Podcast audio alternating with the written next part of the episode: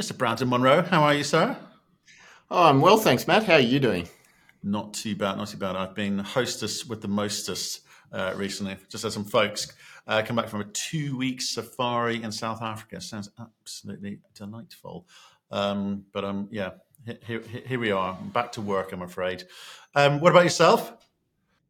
Yeah, all good, all good. A lot going on in the sector at the moment. Can't wait for this week's show. So it really feels like things are about to take off in uranium. So good for your friends who had their two weeks. Good timing. They're probably doing the same thing as most fuel buyers at the moment who are off on vacation, getting the last days of rest before what is probably and most likely going to be a very, very busy period launching from September. It, feels like it feels like actually because and, and I kind of know this because I think I've talked about it with you in the past where when you start getting communicated to by the, the kind of big brokers who want you to kind of lay out a big chunk of change on you know various projects. I guess they're sounding us out. Um, you know they're going to be pushing it big. Um, like you know, receiving lots of emails from people like Sprott write, writing and uh, talking about uranium um, again. That's a, that's a good indicator. Um, and I guess for you, you're going to hear about it the WNA uh, conference at the beginning of September as well. You'll, you'll get a sense of it then too, will you? Yeah, exactly. So it's interesting to see the Sprott marketing machine firing up again.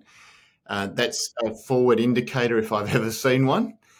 The ETFs are starting to be capitalized and we are seeing the spot price ticking up. It's pushed through $57 without any help whatsoever from physical funds. And the utilities, when they do come back from their vacations and reassemble in London at the beginning of September, that's a critical juncture in this sector.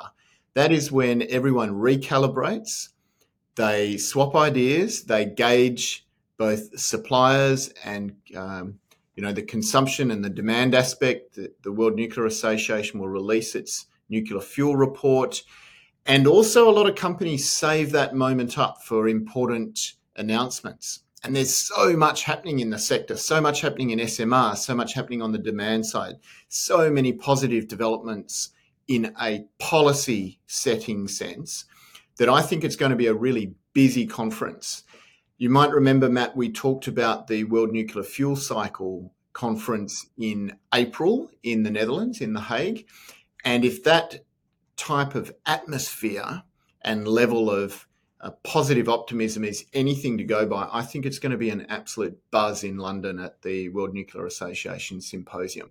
Feels like it. Feels like it for sure. But okay, so much has changed. Um, you know, even since the Hague, so much has changed since WNA last year. Um, we are seeing a whole bunch. Like you said, you mentioned a few of those catalysts uh, going on there. But I, have got to talk about. I've got to bring it back to um, one of those catalysts. So I'll ask you the question: What's been happening? But but I think I know um, where are you going to go first.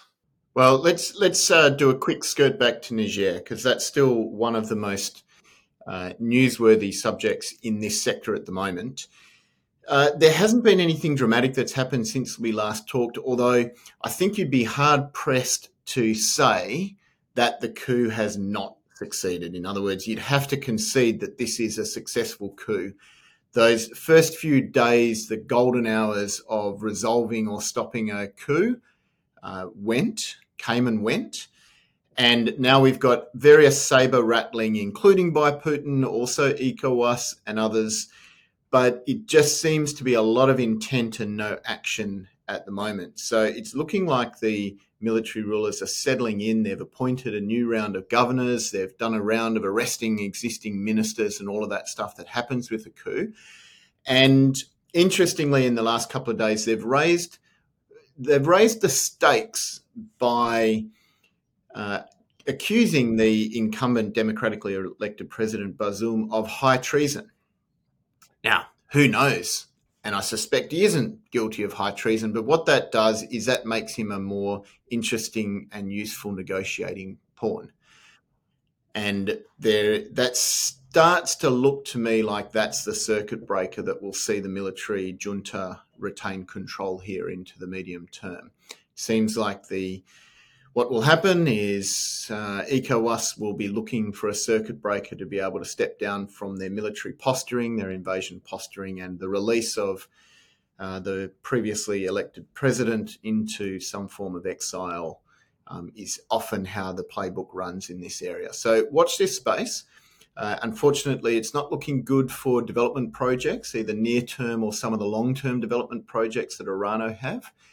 Um, no clear indications on whether there will be disruption of existing uranium production out of Niger.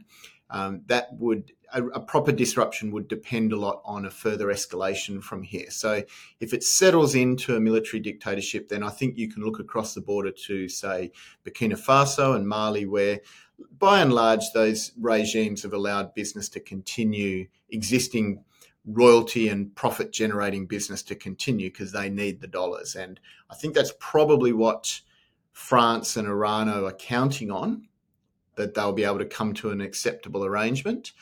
But I'd really be thinking they'd be pushing back any expectations they've got for some of those big development assets up there, including Imouraren, which was going to be the a very large producer for Orano in the 2030s and was expected to plug a big hole as many of their other assets deplete in production by then. So Orano will be going back to the drawing board, probably scratching their heads a little bit about how they're going to maintain their 20 year supply outlook as a result of this.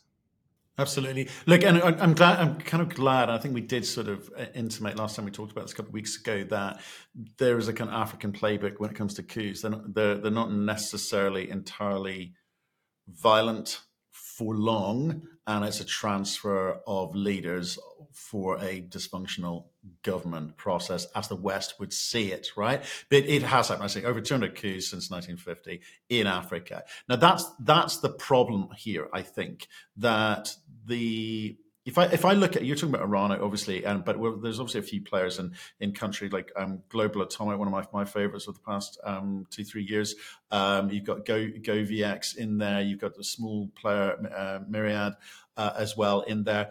For companies like that who are dependent on raising money, equity in the markets, and I think in Glo- Global's case, um, debt too, you've got banks who are going to be looking at the situation and trying to read it. Now, me as an ex-banker, when, when whenever we came across situations like this, and we did, made us very nervous. We walked away, right? So I'm hoping to see um, Stephen um, the next uh, week or so and, and, talk to him about what he think is, thinks is going on. They've made a couple of announcements, um, but he's going to have to be up big because you know it was the next cab off the rank as far as I was concerned in terms of getting into production, and and still could be if the financiers can wrap their head around this.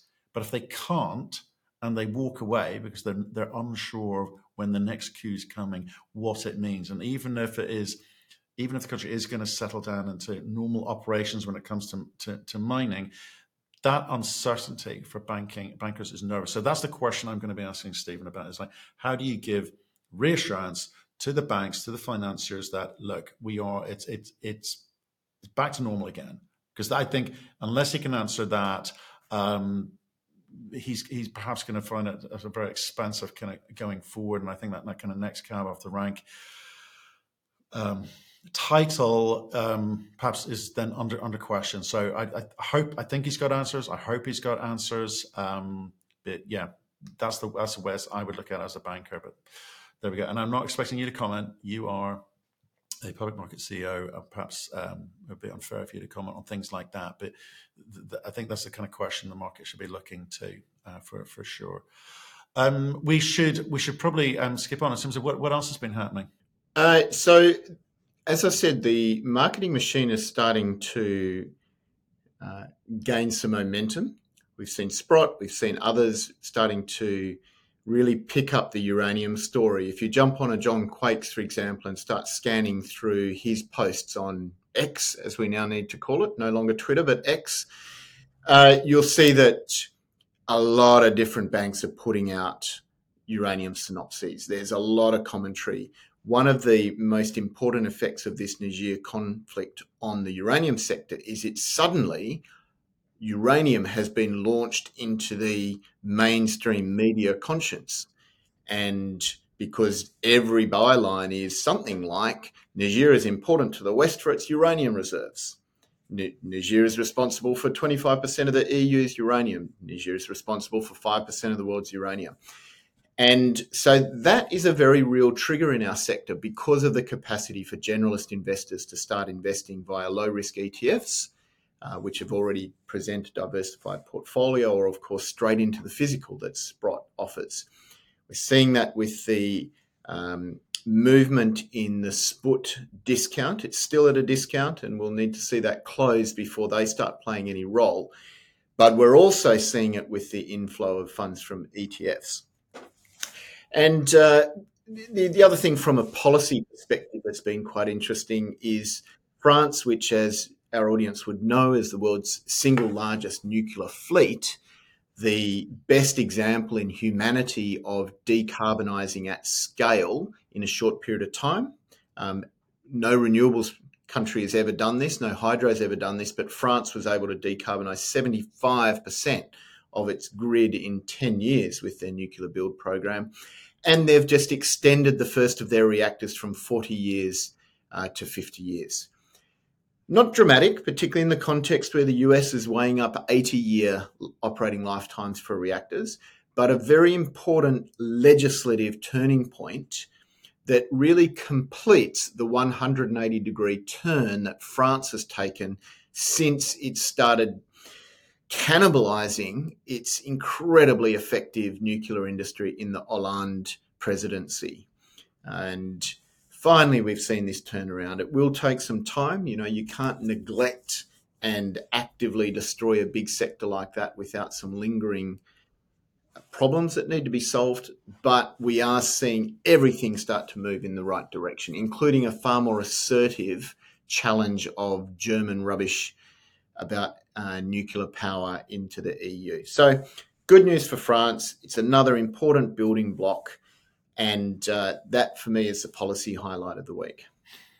Fantastic. Well, there have been so many over the past few months in terms of that, that, that build up, that that that um, huge, huge weight of um, I guess, endorsement and um, positivity coming out of governments across Europe and and, and Asia as well. Um, so good news indeed. Look, um, favorite winner of the week. Who, who's who's that being allocated to? So this would be an unusual winner of the week. It's Australia's richest woman, Gina Rinehart. At times, Australia's richest person, depending on the uh, relative fortunes of herself and uh, Andrew Forrest.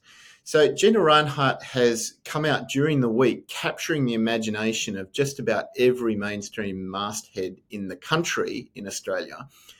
She fronted and sponsored a, a big conference about farming and the bush, so about regional Australia. And the headline grabber was that she came out very assertively in favour of nuclear energy, telling Australia things that we know, which is it's got no real option.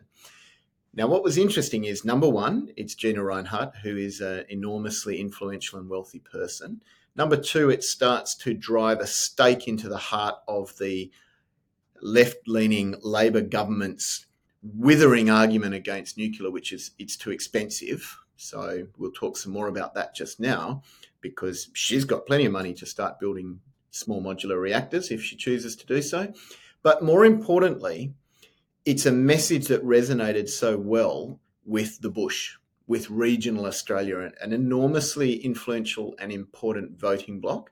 It's a voting bloc that tends to be representative of the places where Australia will first make its progress in nuclear once the legislative ban is finally lifted, uh, both in terms of waste repositories, and also the most likely areas where small modular reactors will first displace coal.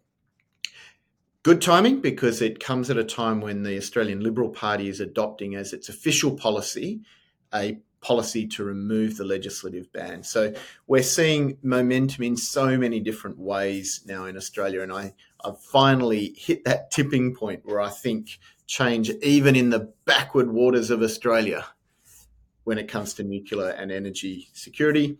Change is afoot and it's become inevitable. It's just a question of time. Okay, well, and we'll come back to Australia at, at the end of this conversation, if you, if you don't mind. Um, so, and you know, and Gina is is um, no shrinking violet when she, she uh, she says something, people listen, don't they? So um, that, that's all good news. Okay, I mean we've got to have the the the opposite end of the scale here. Bungle of the week. Who, who are you allocating that to? Well, unfortunately, we're going back to one of our favourites. It's a past Hall of Fame winner of the Bungle of the Week. It's unfortunately Australia's Energy Minister. Australia again, right? Yeah, yeah, yeah. So, in the same week, he had a business breakfast with uh, business leaders in Sydney, and um, he was told basically by the chief economist of Deutsche Bank, someone who you'd think knows a thing or two, clever guy, you'd guess that, uh, you know, for goodness sake, don't tell us that nuclear is too expensive. Remove the ban and let the market sort it out. And in fact, they've had so many inbound inquiries as Deutsche Bank and the other major banks were at the table there as well that they said, but for the ban, we would have had progress already on financing nuclear small modular reactors in Australia. So the plea was remove the ban, let the market sort it out, the government won't have to chip in at all. We will work out if it's viable. But you know, the implied message was, um, you know, you're the one in government, we're the one in business. Aren't we the ones who are better judged to better able to judge capital flows? Now, the reason why Mr. Bowen, Minister Bowen, got a return honour in the bungle of the week was his response. And he said, We've got a full agenda and I don't have time for distractions that's not going to work. So I couldn't resist but tweet about this and say, well, look, fair enough. He does have a very full plate of things that don't work. But the point is that the pure arrogance of it in saying that there's a huge proportion of his constituency who are bleeding through the eyeballs at the moment when they see their power bills and he doesn't have time to even think cognitively about a solution that industry and people as clever as the you know the chief economist at Deutsche Bank are telling him will work. So an astonishing response, something that was picked up by the Fin Review as kind of their lead paragraph and frankly it's not going to age well. It's not only a bungle from our perspective, but it's a political foot in the mouth that I think is you know, as time goes on, that foot's going to consume his knee, his hips, and he's going to bend himself backwards with those words. It's it's just so frustrating. It's like I think I've used the phrase on the show. If it's an Irish phrase, it's like he needs he needs to get out of the way of himself, which is basically basically saying that. Well, for, for me, politicians, I whinge and whine about politicians most weeks on this show because they've shown themselves through COVID. They've shown themselves in terms of the printing of money. They don't actually know much more than we do in terms of what to do, what the solutions are. And here we go, perfect case encapsulated in one sentence. We've got a full. So I think the question was like, why not let the market sort it out, right? So we've got no. I've got a full agenda. I don't have time for distractions that won't work. There you go. He is judge and jury, uh, and that's not what politicians uh, should be doing. Um, yep, w- well allocated. Well, well done, Chris Bowen. Congratulations, sir. Second, second time honorary bungle of the week. Um, right, question of the week. We're going to get a bit deep, deep and serious. So I didn't know this morning when I woke up I needed to ask you this, but here we go. You ready? Okay. What is linear non-threshold theory of radiation exposure? Right. Now, this is definitely. Okay. Definitely a go. change of pace. Rather, so, rather. This will require a, a, different level of intellectual application to what we've just heard about from the said minister. Um, but it is important. You know, this is a key reason why nuclear has played has underplayed the role that it's needed to over time. And it's also one of the key levers that over time needs to change. So let me explain it like this there are some substances that have a linear relationship to harm. So beer is a good example. You have one beer, you have a, a very small amount of harm. You have six beers, you start experiencing a reasonable degree of harm. You have 12 and you have 18, and then it's you know, ultimately you get to a point where you can drink yourself to death. So if you were graphing it, it'd look a little bit like that, linear. Okay. Now, there are some substances that have an, a, a non-linear relationship to harm. So, an example is water. In fact, it's the opposite. Small amounts of water are extremely important to maintaining life, and moderate amounts of water are important to maintaining health. However, it is a scientific fact that if you manage to hold enough water down, you could drink yourself to death. Um, and last time I checked, I think that was like 14 litres. So, water can, in extreme cases, be dangerous, but we know that you don't go, okay, 14 litres up there is death, therefore seven litres is hospitalisation. No, seven litres, and you're just off to the toilet quite often.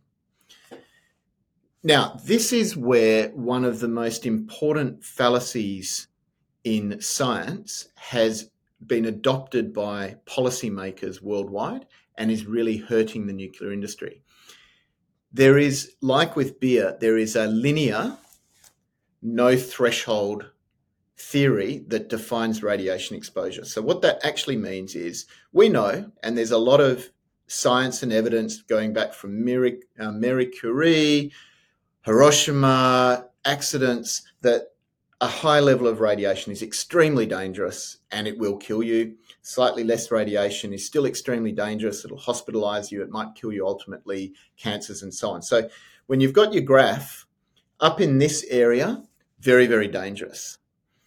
But what the scientific community did in the 50s, essentially out of lack of data, is they therefore concluded that it's a linear relationship and therefore small amounts of radiation are also dangerous. And that has never been scientifically established. We all live with quite substantial amounts of radiation. If you live in Colorado, the background radiation is very high. If you eat bananas, if particularly if you fly in a plane, you get a lot of radiation, you go for x-rays, all of that stuff, we are surrounded by radiation. So it means that the whole system, the whole policy settings around the world are extremely sensitive to small amounts of radiation where there's no scientific basis for assuming that they do any harm at all. And you see that in occupational exposure levels set for various vocations, including you know, nuclear power workers and uranium workers. But where it really has a big impact and holds our sector back is when it comes to the amounts that, for example, nuclear power plants need to spend uh, to protect the, the general public and their own workers from very, very, very small amounts of radiation that are easy to accumulate in the natural environment in many, many places around the world. So that is the linear non threshold theory. There should be a threshold. Um, it's one of those aspects that, generally speaking, and it's controversial because it's nuclear power, of course, and its radiation. But generally speaking, there's solid science to suggest there is a threshold. You can't apply a non threshold um, way of thinking in the same way that there's a big threshold with something like water. Um, however, policymakers are just not interested. And this was one of the levers that was exposed very successfully during the early lawfare campaigns, where um, groups like the Sierra Club Friends of the Earth in the in the 70s and the 80s, funded mainly by coal players, by the way, um, were so successful in slowing down the construction of nuclear power plants and dramatically increasing the cost of nuclear power plants. And that's still a lot of the hangover that we've got today. So, a little bit of science for you, a little bit of economics for you, um, and you, you actually need to engage with a little bit of cerebral engagement in order to to understand this stuff. So um, I don't expect our Australian Minister of Energy to be picking this up anytime soon. I was about to say, you, you expect politicians to get in, get into that level of detail. No. no. their lives are very simple. It's like, will this win me or lose me votes? Will I still have a job next week? Literally, that's decision making. And maybe we need to dumb this stuff down for them um, and, and sort of see if we can help them understand complex issues uh, if they're at all interested, or indeed more fundamental issues like the the return on capital invested in in this energy transition we're going through. So, uh, good one, Professor Munro. Well done, well done. Um, right, um, tweet of the week. There's there's usually some some fantastic tweets of the week weeks over the over the past few months. So, who's going to get it this week? Well, interesting you mentioned return on investment.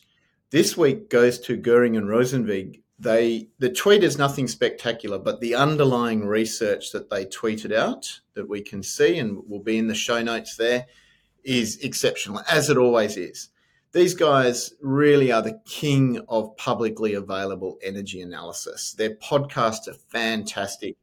And they were one of the first groups to really be able to explain the concept of energy return on energy invested. EROI. And, you know, if this is news to you, sitting out there and listening to this or watching this, do yourself a favor and go and pick up some of their podcasts, the longer ones where they've got the chance to really lean into it and explain the concepts about all of mankind's major steps forward have come because of dramatic technology changes where the energy return increases from the energy invested. Um, but they've they've they're talking a bunch of different things in this publication, including some interesting um, observations on shale gas in the US, and of course they're keen followers of the uranium sector and very very bullish on uranium.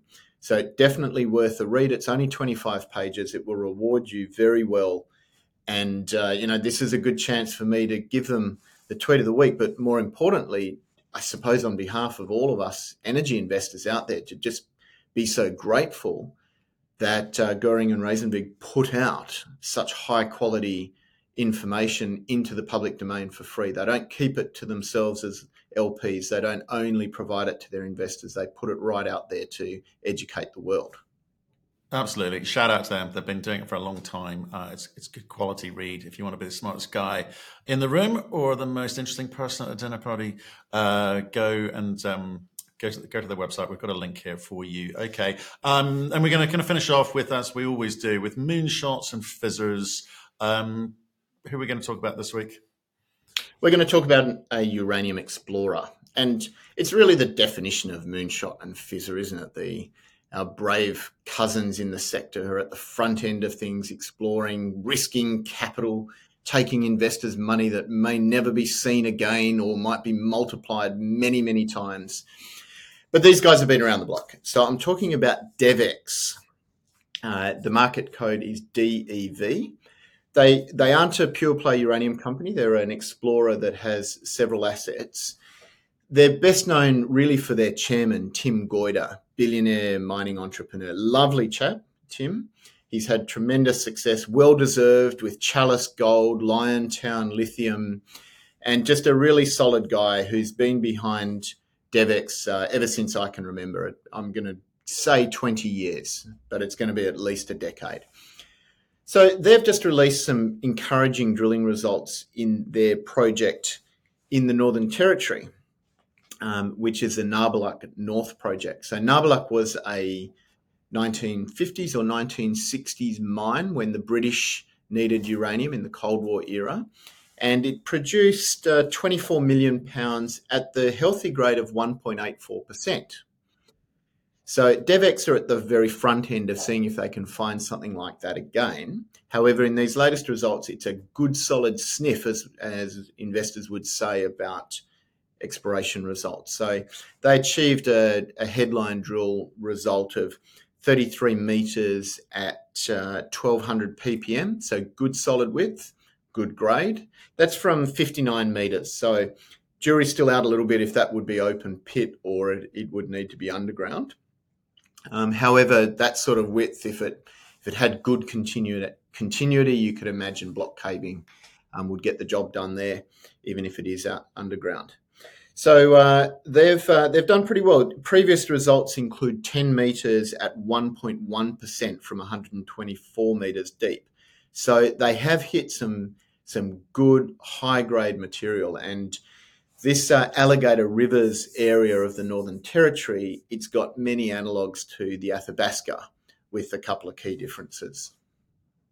Right. Okay. Well, I know I still remember that from Vimy interview days. Um, I think that well, there, there was an attempt to kind of uh, talk about it as you know Athabasca twenty years ago. So, so who else is in the in the district? I mean, who, who's taking advantage of this?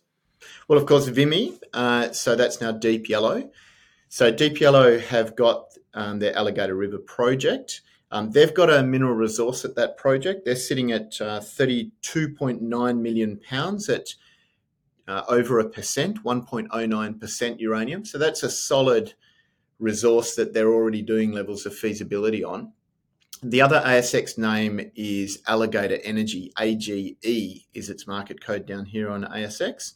So there's also called the Alligator Rivers Project, and um, they're doing some geophysics there at the moment.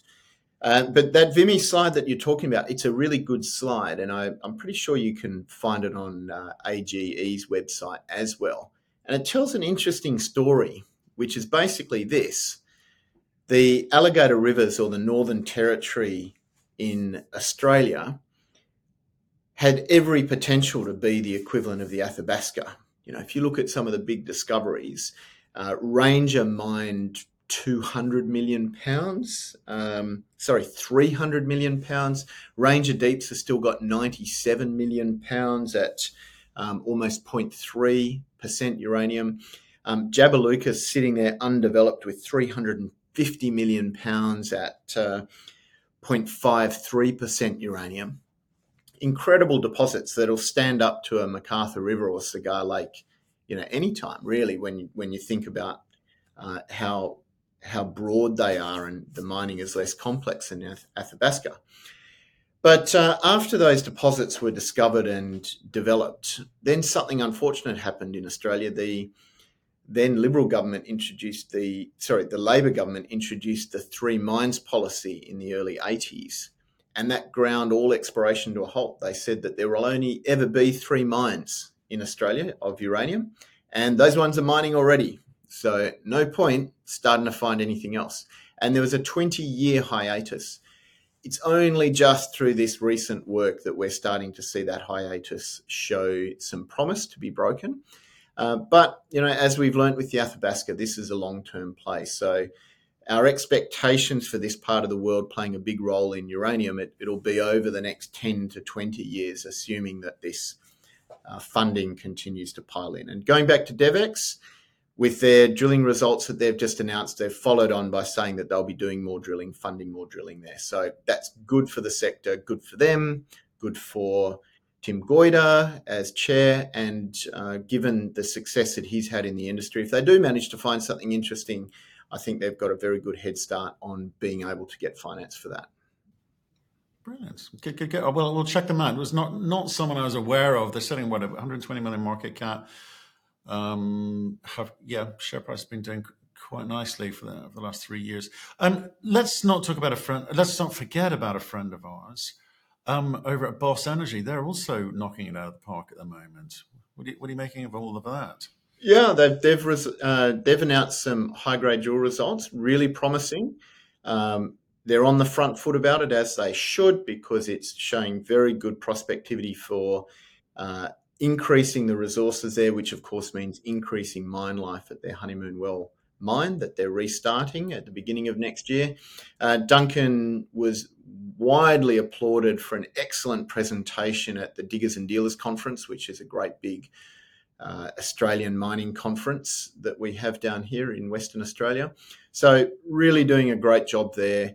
Uh, we, it's probably a joint award. Maybe we can make it a joint, a joint winner of the week, and uh, with Duncan and um, Boss has certainly proven itself to be a moonshot in the sense that his share price has performed exceptionally well. If you train, if you trace the share price since Duncan took over the reins uh, five or six years ago, it's been a tremendous generator of value for shareholders. So, uh, an outstanding job and a lovely guy to boot, as you well know. Absolutely is. Absolutely is. I, I miss our Christmas drinks shows. Um, right, we uh, better wrap it up there. Um, thank you very much, sir. I'll let you crack on. We'll see you soon.